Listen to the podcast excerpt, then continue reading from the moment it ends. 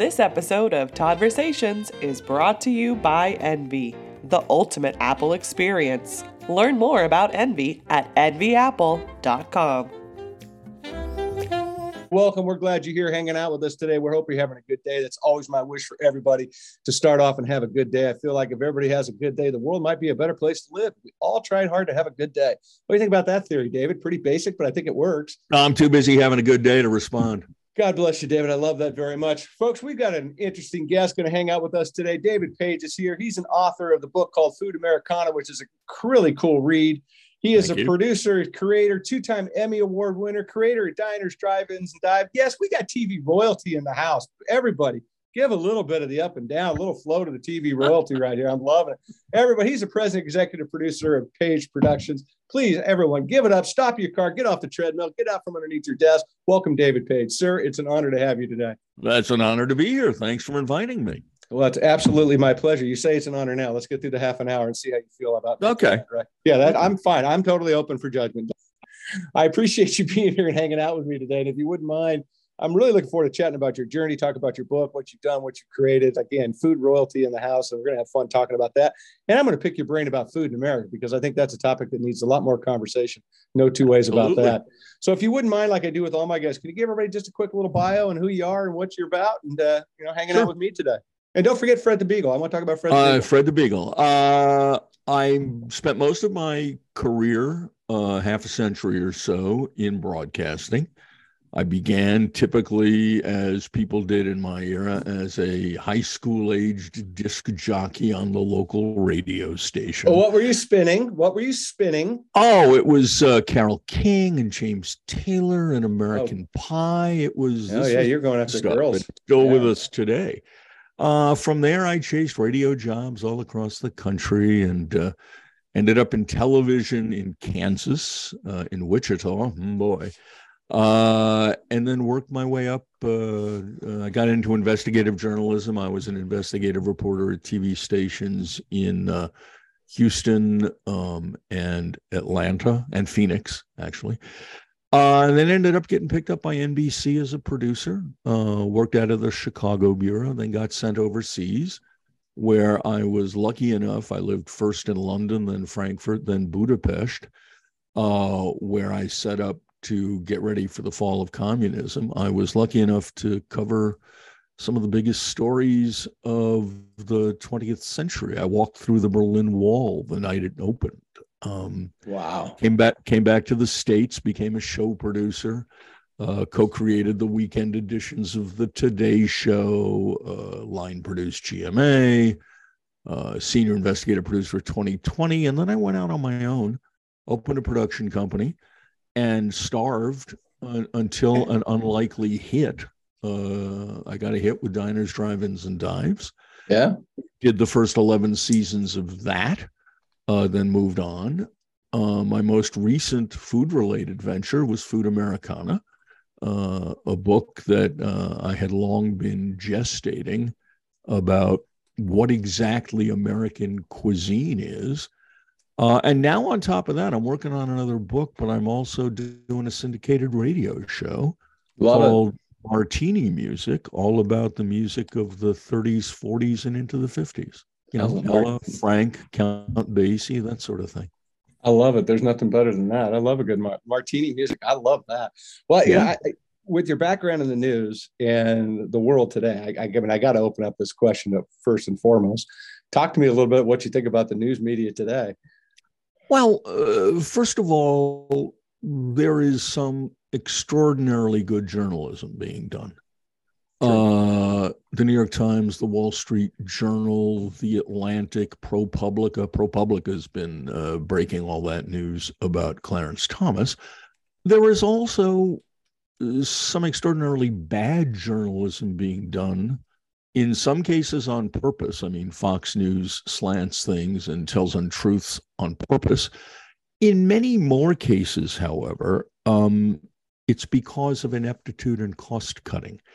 And uh, I'm Hmm. spe- I, I, I- this is different in television than newspapers. In newspapers, they're simply going out of business at the local Yeah. level, in, in because of the the few that remain are being bought by venture capitalists, and their interest is not the First Amendment. Having said that, TV news is a is a huge disappointment to me at the national level these days.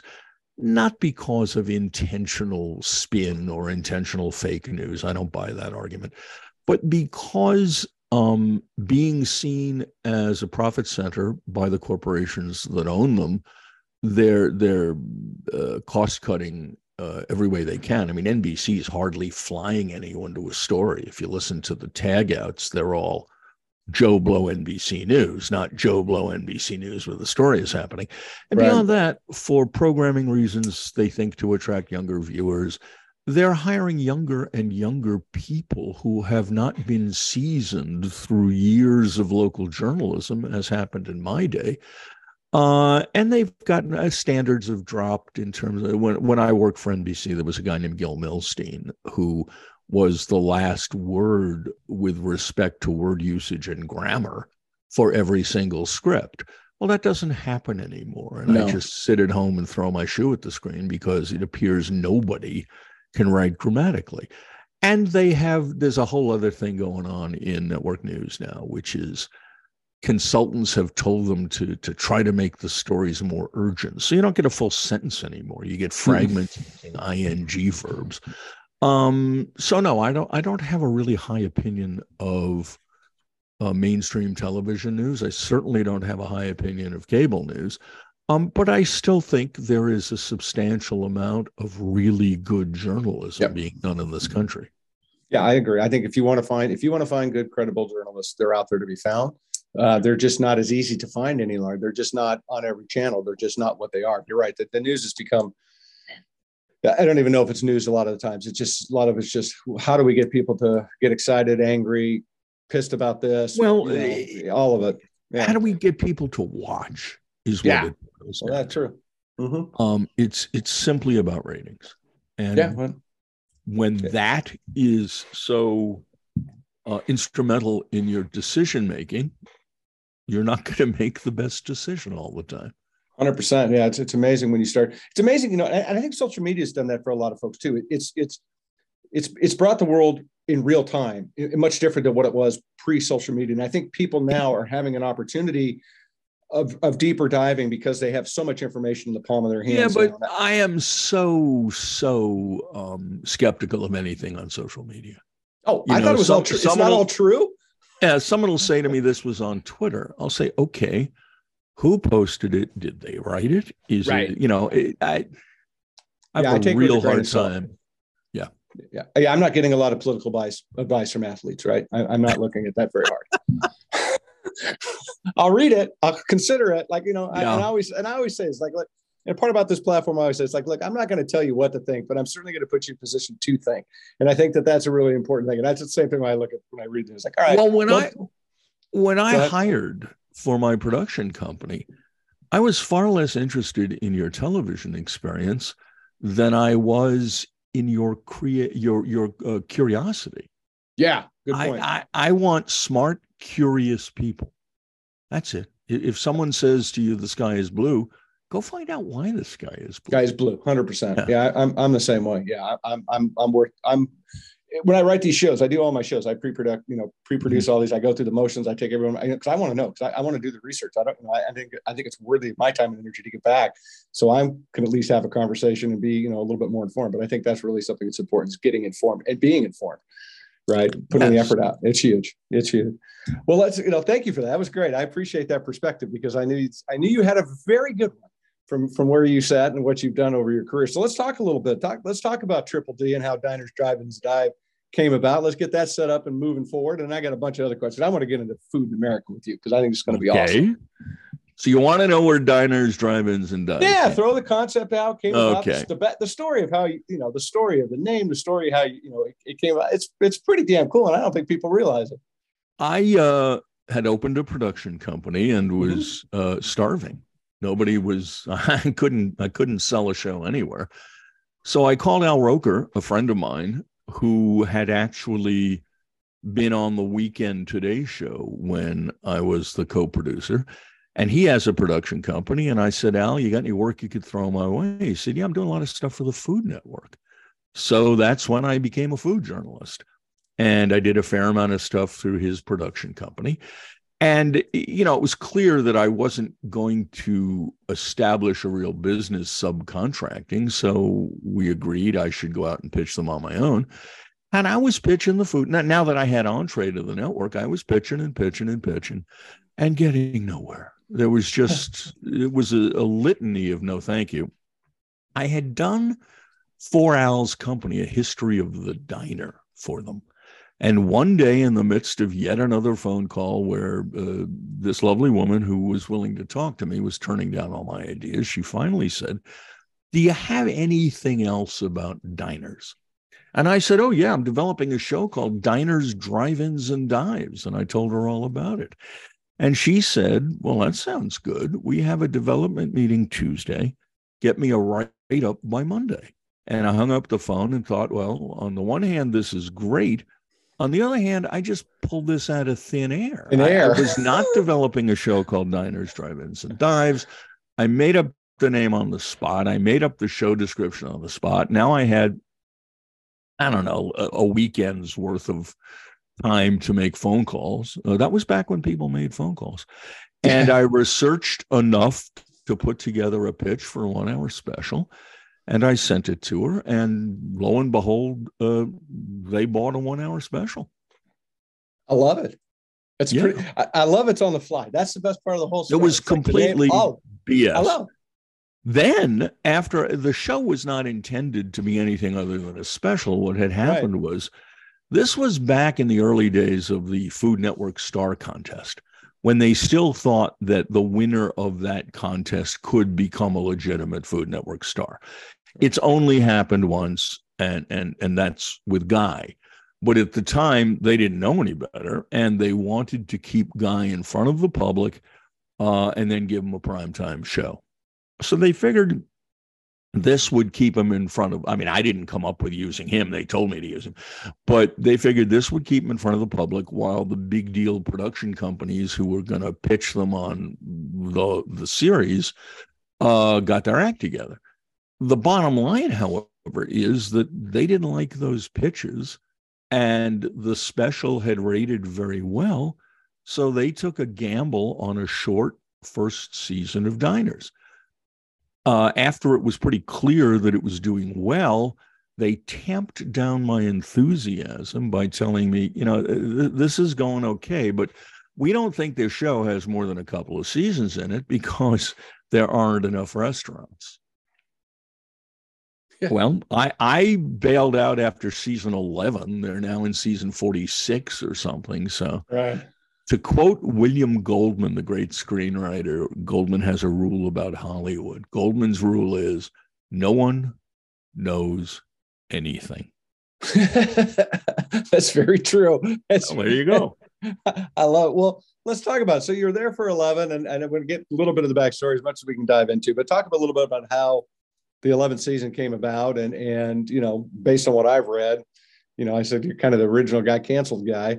Uh, can you share a little bit of the story or just whatever you can? Oh, uh, look, the 11, I, I, was very lucky in that for 11 seasons, I got to execute my vision. It happens yeah. like once in a career. And this was, I mean, every episode of this show ended up going through my editing computer. Um, I was I was lucky enough to work with some very talented people, but to be quite blunt, this was my baby and i got yeah. one opportunity to to do that um also guy is an incredible natural talent he was green as hell and i will um, take the credit for teaching him television but he learned it very very quickly and yeah. he has the natural ability to connect through the lens and he also had the freedom um, whether he realized it or not, to make mistakes or commit excesses because I was there to protect him. Uh, quote from himself. I, that that applies to any talent. Absolutely. Uh, when I asked, when I was first learning to do control rooms, Jeff Zucker was working on the Today Show, and I asked him, "What's the number one job of a control room producer?" And his answer was protect the talent. Um, so um, I had a lovely opportunity to impose my standards. For example, the same editorial standards that I imposed on scripts when I was supervising investigative pieces, I applied here. Mm-hmm. To the best of my human knowledge, nothing on this show was untrue. Nothing was stretched, uh, which is highly unusual for reality TV. Um, but I had a wonderful time, and and I'm thrilled with what what happened, what I produced. And then in the end, uh, there's a great story I can't tell you because um, I'm precluded by legal agreement. Yeah, I kind of figured that was going to be where we rounded out, but I figured it was yeah. worth just throwing out on the table and talk about. So let's get the hell off of that. I'm done with that. That's okay. No, no, no, it's fine. Uh, well, look, there's a hell of a lot more going on between your ears and Triple D, that's for sure. And I want to get into that, especially okay. some of the stuff that's going on in this in this crazy world of ours. You know, you have brought a tremendous amount of attention to food. There's no two ways about it. I mean, you have. Thank you. Yeah, you really, really have. That's why I said TV food royalty in the house. Right? I got to throw the props where the props are due. But talk to me a little bit. I want to talk a couple things. One of which, why do Americans have such a love for fast food? Well, um, to some extent, it is physically addictive. I mean, yeah. fast food hits the salt, fat, and to some extent, sugar the receptors in our brain. Um, but it started uh, it started back in the 50s, really, when America, white America, this never applied to minorities of any kind, but when white America came back from the war and things were great. You had the GI Bill, you could afford a car. And people started buying cars, and Eisenhower started building highways and suburbs got created and all of a sudden we were living in our cars it was the freedom to yeah. go where you want do what you want and that included the uh, invention well not invention but the the the um, the addition of drive-through fast food restaurants to every highway interchange yeah and we just kind of dug eating in our cars and driving wherever we wanted and that has continued and now been exacerbated to some degree by the fact that we're a go, go, go nonstop society. It doesn't mean that we're efficient. Europeans no. work far fewer hours than we do and are just as efficient in terms of uh, what they produce. But we're always running here and running there. And the whole concept of grab and go is now ingrained into our into our heads, into our society. Yeah. Uh, now there are attempts to quote improve fast food. You know the the so-called better burger genre, like Five Guys. Um, I guess you could argue that Chipotle, which is really what they call fast casual, but that Chipotle style restaurants where you you pick it up and you run that that that all of that is is now part of our fast food culture. Yeah, well, for sure. And, and, and with that being said, it leads me into where I want to talk about a little bit next when we think about food here in America, and that's you know let's talk about this cell cultured meats and cell cultured food and the plant based craze, and that we're going to talk about bugs. When we talk about bugs, but what are your thoughts about all this, especially the cell cultured stuff? Well, look, um, if you, well, that's the cat, not the dog. If you um, if you want to eat vegetables, eat vegetables, enjoy vegetables. Right. I've never understood the concept of wanting to make vegetables taste like steak. If you're a vegetarian, be a vegetarian. Uh, luxuriate in, in, in vegetables. If you want to be a vegan, which to me is insane, but knock yourself out, um, go right ahead. Don't eat anything that was put on earth to be edible. Um, but I, I'm, I'm not a real fan of fake food of any kind. So um, I'm not big on uh, fake hamburgers made out of grain. First of all, no one has proven to me that they make a significant improvement to the um, you know, carbon footprint of the world. And secondly, they're processed as hell. Yeah. Uh, and thirdly, they're not as good as a good hamburger. Um, if you're going to eat food, eat food that's good. Yeah. Uh, which doesn't necessarily mean organic and certified. Just eat some real food, cook it, enjoy it. Yeah, I don't disagree with you, and I, I I've I've tried some of this stuff before here at the house, and I will tell you, and I've said this before in the air, it was one of the worst cleanups I've ever had in my entire life. It was I I, I literally wanted to throw away an expensive pan in the kitchen because like I can't get this. Screw it, I'm throw, I, I can't clean it. It was that bad. Well, it's, it's like it's, it's, crazy. It's like that wonderful meme on uh, on the internet. Cooking tip: If you add peanut oil to your kale, it makes it easier to scrape into the garbage can.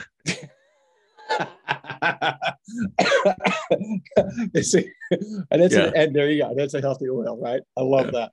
But no, what I mean, so what do you when you what do you think about the, the, the way bugs are now becoming a big part of the conversation? Well, they're I mean, not. You, eh, look, they're becoming a part of the conversation in two different ways. One, foodies. Eh, I put quotation marks around it. I'm not yeah. fond of the word people food snobs people who have to tell you how cool they are because they're into the latest thing in food um, may want to eat bugs because it's the coolest thing to do insects have long been a part of other cultures cuisines i sure. mean they sell um, roasted grasshoppers i guess fried grasshoppers at Seattle Superson- uh, Supersonics. That team has been gone you're, for years. You're going old school it. Woo! At Seattle Mariners games, yeah. and they've become um, a popular dish. Well, they've been a dish in Mexico, and I'm assuming elsewhere in Central or South America, but I don't know that for a fact, for a long time. Yeah. Um, secondarily, uh, the protein from insects is going to play an important part in feeding an overpopulated world. Um, that doesn't mean it's going to play its part in Toledo but uh, in other cultures that are more receptive to it and in places where there are no choices, um, insects will, will be important. Do I personally wish to eat insects? No. no. Um, is there any real reason for my saying no? No, it's just the the cultural ick factor to me. On the other hand, um, I'm far more open to eating offal um, interior body parts of mammals than many, if not most, Americans are. And that has long been a part of many cuisines. I would probably say most, because um, let's face it, we're wasteful. And mm-hmm. uh, many other cultures, countries, cuisines uh, could not afford to be. Yeah, that, very well said. I having the experience overseas of trying some different stuff. It's uh, it's different. It's it's not going to kill you. Uh, I think it's it's more subconscious than it is anything else. It's that right here to your mouth type. It's like, ah, do I really want to do this moment? Well, but, there's also it's also something that it's like how many dimensions do you experience food in? Right. We, for some reason, are not big on multiple textures. Mm-mm. Chinese culture, which is a variety of regional cuisines, uh, and in many cases, people with vastly different backgrounds. It's a large country. But Chinese culture, for the most part, prizes a variety of textures in a meal. Uh, which is why uh, when I went in my book, uh, I write about going to a large food hall in in Queens in New York, which caters to immigrants uh, not um, non-Chinese. Uh, the the array of of textures available in in a dish called dry pot, where you pick your own ingredients. Um, a tendon was jelly like. Mm-hmm. Um, there was artery, there was tripe, there, there were all sorts of interior um, organs right and that variety of texture as well as flavored was uh, flavors was prized so you know we're you can make an argument that we as americans um, are kind of limiting in in what we're willing to taste or learn to enjoy yeah, I, I mean, caviar is only popular because it's a sign of affluence. Uh, I happen to like caviar, but I bet you there's a lot of people who order it who don't. Yeah, I would think you're probably right. A lot of people can't get past, they can't get past the concept of it, right? I mean, no. that, that's part of it, right? They're stuck. They're stuck. Yeah, and what are you block. willing to experience? In other words, Correct. for me, and one of the reasons I like caviar is I spent a lot of time in the Soviet Union when it was the Soviet Union in the old days, where pretty much all they had to sell you for dollars was caviar, vodka, and Cuban cigars. Right. Um, but the experience of eating good caviar, where you bite into the individual egg and it sort of explodes with this this this fresh seawater taste. Mm-hmm. Um, I like that. A lot of people yeah. don't. No, I get it. No, it's it's well, you know, here in the United States, it's interesting because I, you know, I, I, think back and it kind of leads me where I want to head next. So Taco Bell would be the, the company that's probably been credited with uh, teaching America more about Mexican food than probably anybody else. And I don't even know if they call their food Mexican not teaching cuisine. more about. Well, I shouldn't say, making it an option. Okay, fair. See, Glen Bell uh, had a hot dog stand in Riverside, California, and he used to go across the street to eat at a Mexican restaurant that is still there today. And they made um, fried tacos where you mm-hmm. take the tortilla one at a time and you drop it into the oil and it fries, and then you add the rest of the taco. And he noticed that a fair amount of gringos were were eating there as well. And he thought to himself, if I could find a way to do that quickly, because mm. at the Mexican restaurant it wasn't a quick process, um, I might uh, I might do okay with this. And he came up with. He was not the first to invent or patent this. Someone else had done it earlier, but he claims he came up with his own, or claimed. I think he's passed away. A kind of device that you'd put the taco shell in, right? Dip it in the oil, and that way he was able to mass produce crispy shelled tacos.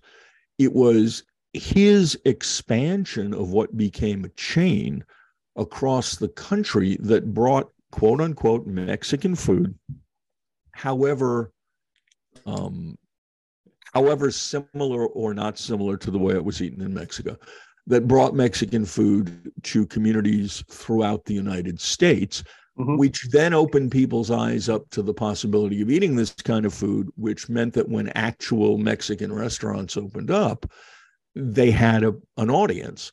Um, and when I say Mexican restaurants, let's understand that, as I explained in the book, there are a variety of cuisines that we have adopted and modified and evolved to our own tastes, such as Mexican American, Chinese American, mm-hmm. Italian American, that, uh, you know, foodies will decry that these are not authentic. I hate that word.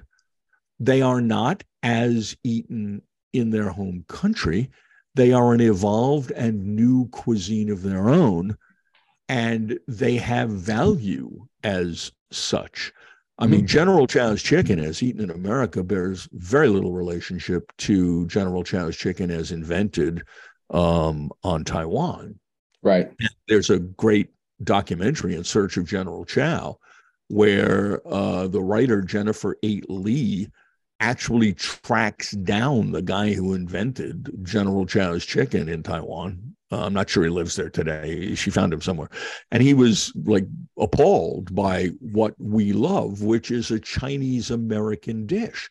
Yeah. And it's great if you want to have a coronary. I mean, it's a wonderful thing.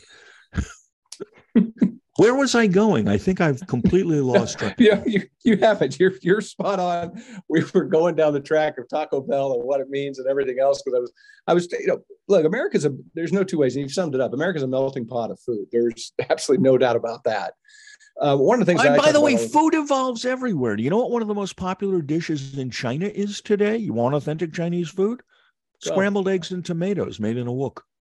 Yeah. Yeah. So, so I, you don't I think that's Chinese food, do you? But it I, is. yeah. Well, I think again, it, it's you know, and I think about our country too. I start thinking about how do we value food in this country, right? And, and do we understand the where and the how and the why of food, which I think is dangerous that we don't in a lot of ways. I think it's important that we recognize that. Um, you know, and I think too, we don't always think about the impact that food has, whether it's you know all aspects. Obviously, our health is one, but what it does to the planet, you know, resources, you know, all of these different things are at play. So when I think about America and what, go ahead. I was just going to say, um, we just came back from spending a couple of days with some friends up in the Poconos. And the high point of that was sitting around the table having a meal Right. and and shooting the bull. Uh, food is especially in a time of human separation where people live on their Facebook accounts sharing a meal together is as emotionally satisfying and important an event as as you can possibly engage in Hundred percent. um, it's it's so important. I mean, you know, you you see cultures in their food. The Greeks, who um, are known for their, mezzas, the small plates that are shared among everyone at the table, they, they have a very social um, culture, and um, Epicurus, who actually was a philosopher, and the word Epicurean comes from there, wrote that when you are planning a meal, first you should decide who you're going to dine with before you even choose the food, Food. Because to dine alone is to dine like a wolf. Um, and I guess he didn't like the way wolves dined, but no, the the the so when I was when I went overseas, I had never considered leaving this country. Just hadn't you know hadn't occurred to me. Sure. Sure. Then I got a call one day saying, You want to move to London? And I said, uh, Okay. And they said, Well, hang on, you're one of two candidates. Thanks. Anyway, I ended up moving to London, then Frankfurt, then Budapest. And I went overseas, tasked with covering events in Europe, Africa, and the Middle East with a typically American lack of knowledge about the rest of the world. Yeah. And I quickly found myself having to learn about places that I was covering. And I found that one of the great ways to learn about a country's history, culture, um, societal emotions was by eating their food, hopefully with locals, um, which 100%. worked well, except for the time I said to our drivers and fixers on my first trip to Austria, I want you to take me to your favorite restaurant. And it was a Texas ribs joint. Yeah. And well, did you try happen. the ribs? Did you try the ribs? They were lousy. There you go. Thank you. That's all I wanted to hear. I was, Yeah. I, I knew that was going to be the answer. Well, yeah, Austria. Uh, Austria makes some great beef dishes, or or venison, or pork. Yeah. Sauerbraten being one of them, uh, but they're not that good with Texas ribs. Yeah. All right. I can see that. I can see that. But what an opportunity, though. Now they got a bar to Oh, it's right? great. yeah, Just I love it. Let's talk a little bit about your book because it's it's uh, Food Americana. It's a, it's a super fun ride. It's it's engaged. It's got great reviews. Thank you. Yeah, no, it's it's it's uh, it, it's really really cool, and it's it's a compilation of stories about you know America's love for food. By best way to kind of throw it all up. So, talking about all we've talked about, come from these different angles, and I love what you said about you know, getting immersed in cultures about the food. I, I find that to be so incredibly accurate in, in my travels. Some of the greatest experiences I had when I was in China was eating in China, not necessarily sightseeing in China. It was the fruits, Right. it was the food, it was the experience, all that. So my first question, thinking about your book and thinking a little, coming back into kind of this country a little bit, what is American cuisine? Because I struggle with that question. I thought about like what I mean, I going back to what the Pilgrims ate, grains and lobsters and nuts. No. I um, mean, what is it? It's- American American cuisine is a melange of dishes that we took from immigrants Mhm. mostly. Uh, there's also food that we adopted from Native Americans, but it's foods of other cultures or cuisines that we adopted here and then modified to our taste or to what was available.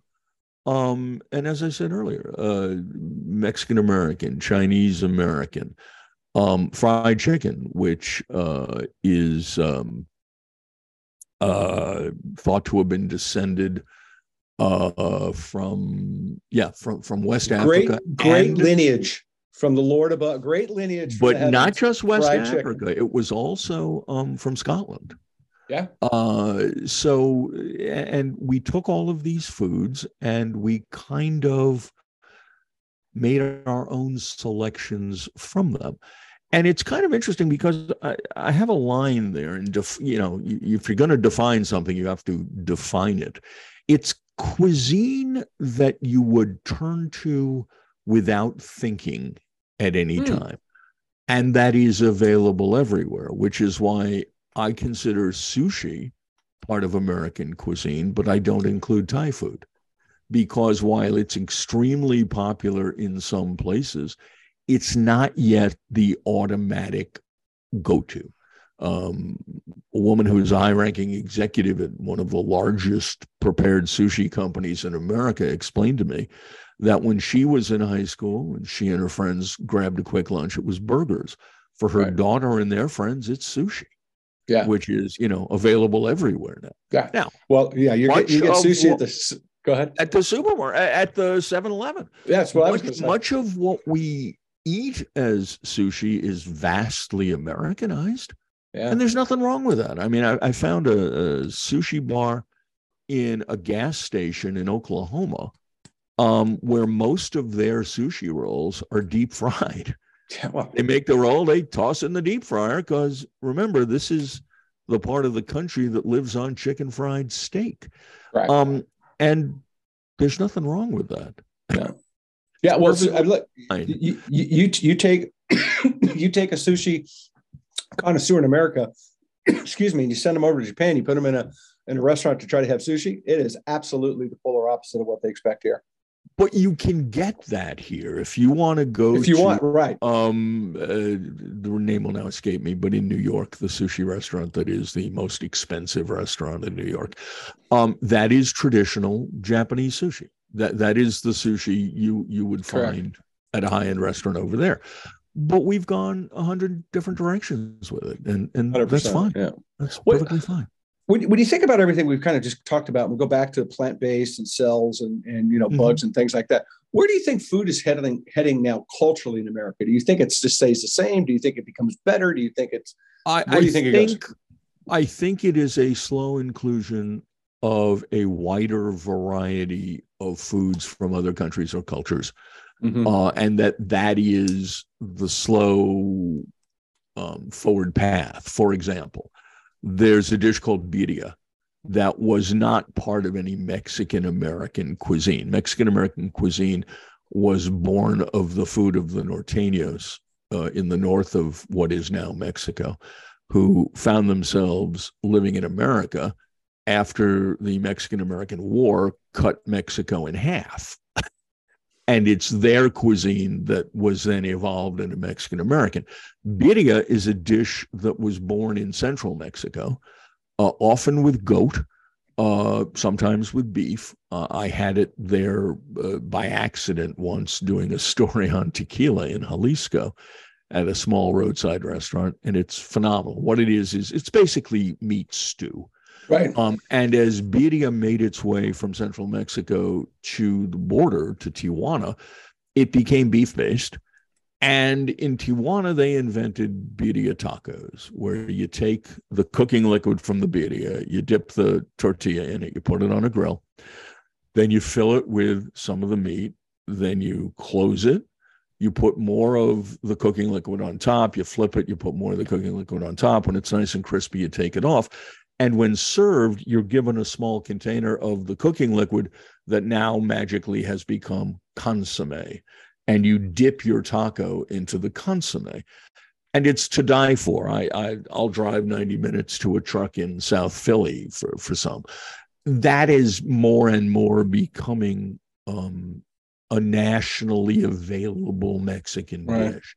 That sort of thing is happening throughout cuisines um, you're seeing a broadening in available Chinese cuisines as more and more uh, Chinese immigrants uh, are moving throughout the country uh, at uh, in professional positions or grad school. Uh, there's a Chinese restaurant I know of in Bloomington, Indiana, that has two menus, one as if in China and one Chinese American.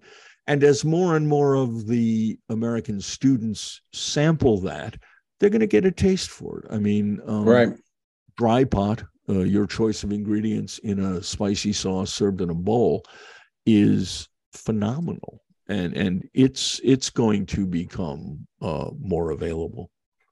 Yeah. And you I may love it. see you may see some of the other uh, cuisines, such as Thai or Vietnamese or even Peruvian, become more mainstream. I think Peruvian's got a hard road to hoe. They've been Hoe. trying, Peruvian chefs have been trying to make us love that for a long time. And we're idiots for not loving that.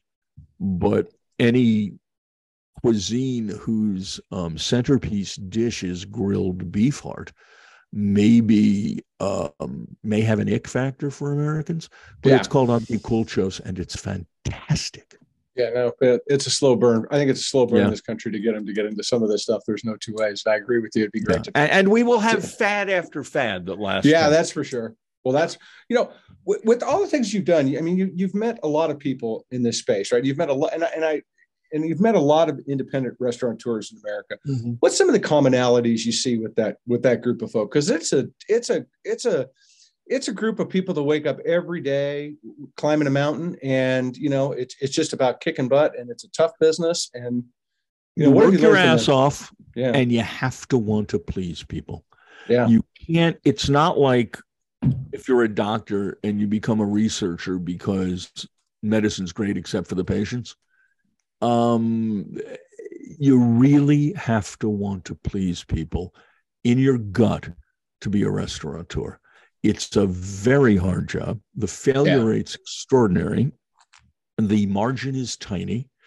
Uh, I will say that one of the things that made me happiest about diners, and this didn't enter my mind when we started it, but it turned out we were saving many restaurants that were on the verge of bankruptcy yeah. I would think so. and I, I feel real good about that. Um, it's it's just a hard business, and look, part of that is that America, for the most part, values sameness over quality. Mm. Uh, Applebee's has convinced Americans that's their neighborhood bar. Well, let me tell you, I was a journalist for a long time. I'm highly familiar with drinking to excess, though I hardly drink anymore. But that was not your neighborhood bar. No, I've never felt that way walking into one of those. Yeah. yeah, no, I agree with you there. Yeah. Well, what so over the last couple of years, let's throw the pandemic question into this, right? And and Mm-hmm. the resiliency that the you know American restaurants of this community is is gone under. I mean, it's been Well, you've lost a lo- lot of restaurants. lost. I was going to say we've got a lot of Yeah. losses, and there are some wins. But talk to me a little bit. What did that? well, fi- find me a teach you? win. Who won? Well, We you still got lost a guys. bunch- we, we, lost, lost, a, bunch. of independent restaurants. Um, Yeah. We've increased um, takeaway and drive through. Mhm. which doesn't um, doesn't help foster the wonderful experience of eating out, and that has cost. You know, I, I'm confused about continually hearing from restaurants that they can't get enough help because um, steps taken in the pandemic, such as reducing indoor seating, have reduced the number of jobs available in the restaurant industry. So maybe it's that servers just gave up and Hmm. and, and did something else. Uh no, the pandemic's been horrible. Been just absolutely horrible. Yeah, I don't, I don't, well, it, and I think it goes back to what I was saying earlier too. Some of that, you know, yes, we've had, it's been, it has been incredibly horrible. And I've seen places in my own community that have suffered, but, Mhm. you know, it goes back, I think a lot about the value of food, right? To your point about driving through now, that 99 cent burger mentality, which is not value, in my opinion, you know, you can't make burger for 99 cents. It's not, you can't value food like that. I mean, we, that's where I go back to trying to drive that statement yeah, I think it's been an incredibly tough run for these these restaurateurs that are out there and for the staffs that have been there. I mean, I've seen the decline, you've seen the decline, but I think that if anything, there certainly is a level of resiliency in the restaurant community that I, I don't know, maybe unlike a lot of other businesses that are out there, but these folks, man, it just seems like they jump in front of a lot of bullets all the time. They do. Um, and you have to love what you're doing. Yeah, You have to want to please people. Um, because if you don't, if you're in the restaurant business just for economic reasons, unless you're a venture capitalist who's bought a chain, um, it ain't going to work. It's Yeah. just it, it- people know. Um, I like to have um, a relationship, how, however minor, with the people who are making my food. I we we moved um, five miles recently, but that puts you in a whole new circle of businesses. And I went Yeah. into a pizzeria the other day for the first time, and I asked, "Is this family owned?" And Eddie explained to me that he worked there for 30 years uh, until his mentor, whose picture was up there, passed away. And then Eddie bought the place. And now Eddie's trying to do everything the way his mentor taught him. Okay, I'm connected to that place now. Right. Next time I go in, I'll say hi to Eddie and and order and he doesn't make the best pizza in the world. He makes a good pizza. He's in Jersey. It's hard to make a bad pizza in Jersey. But I'll keep going back to Eddie. You know, I love it. So talk to me. What what about some of your favorite food spots that you found? Where's you know you're a pizza guy. Right? Um, you got a well. the, the thing with pizza is a it's so regional. Yeah. And B it's it's um there is a tremendous amount of great pizza in America and a tremendous amount of bad pizza in America.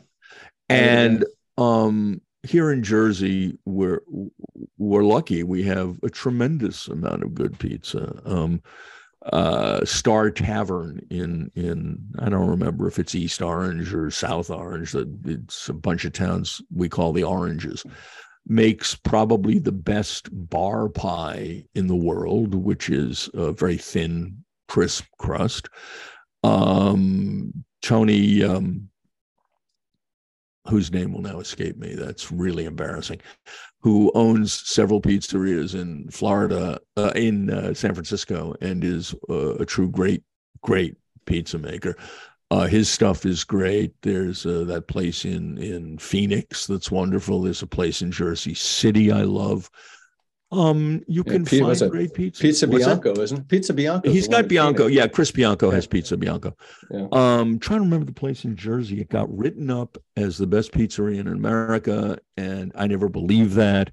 Yeah, I went We were going to a close friend's son's wedding in Jersey City, and we went there because they were suddenly giving reservations out. And you know what?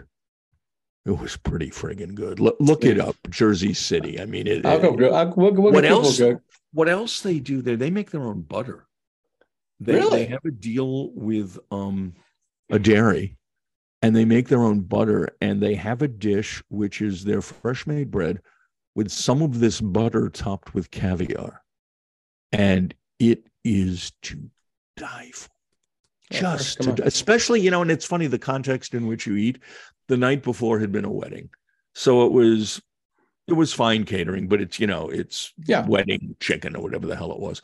Right. And yeah. chicken.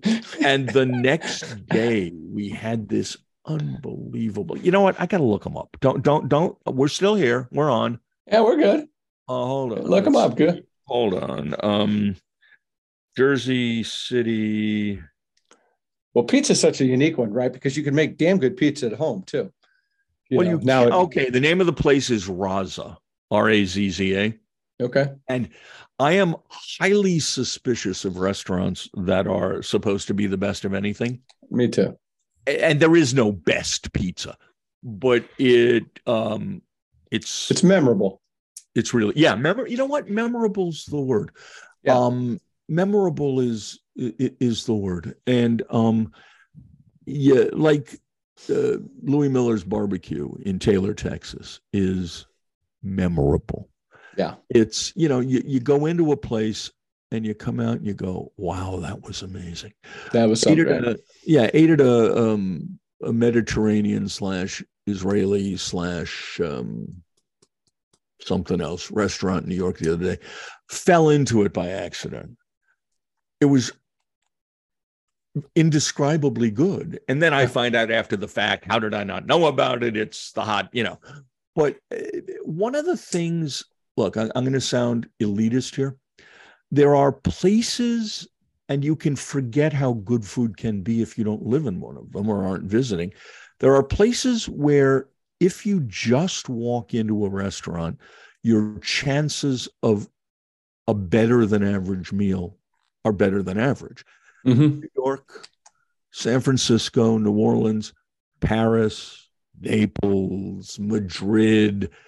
Um, I, I don't think I'd include London, even though it's got some great food. Just places, of Rome, obviously, where you just fall in off the street and you think to yourself, that's how food should taste. Yeah. Um, New York, luckily, uh, I include in that list. And we live two hours from New York. Our, our, daughter lives in the city, so we're in there pretty often. And um, went to see an old friend the other day. Um, NBC correspondent Martin Fletcher, who's been the leading authority on the Mid East forever and is a dear old friend of mine, uh, was having an exhibition at Christie's of notable um, photos of notable stories of his career.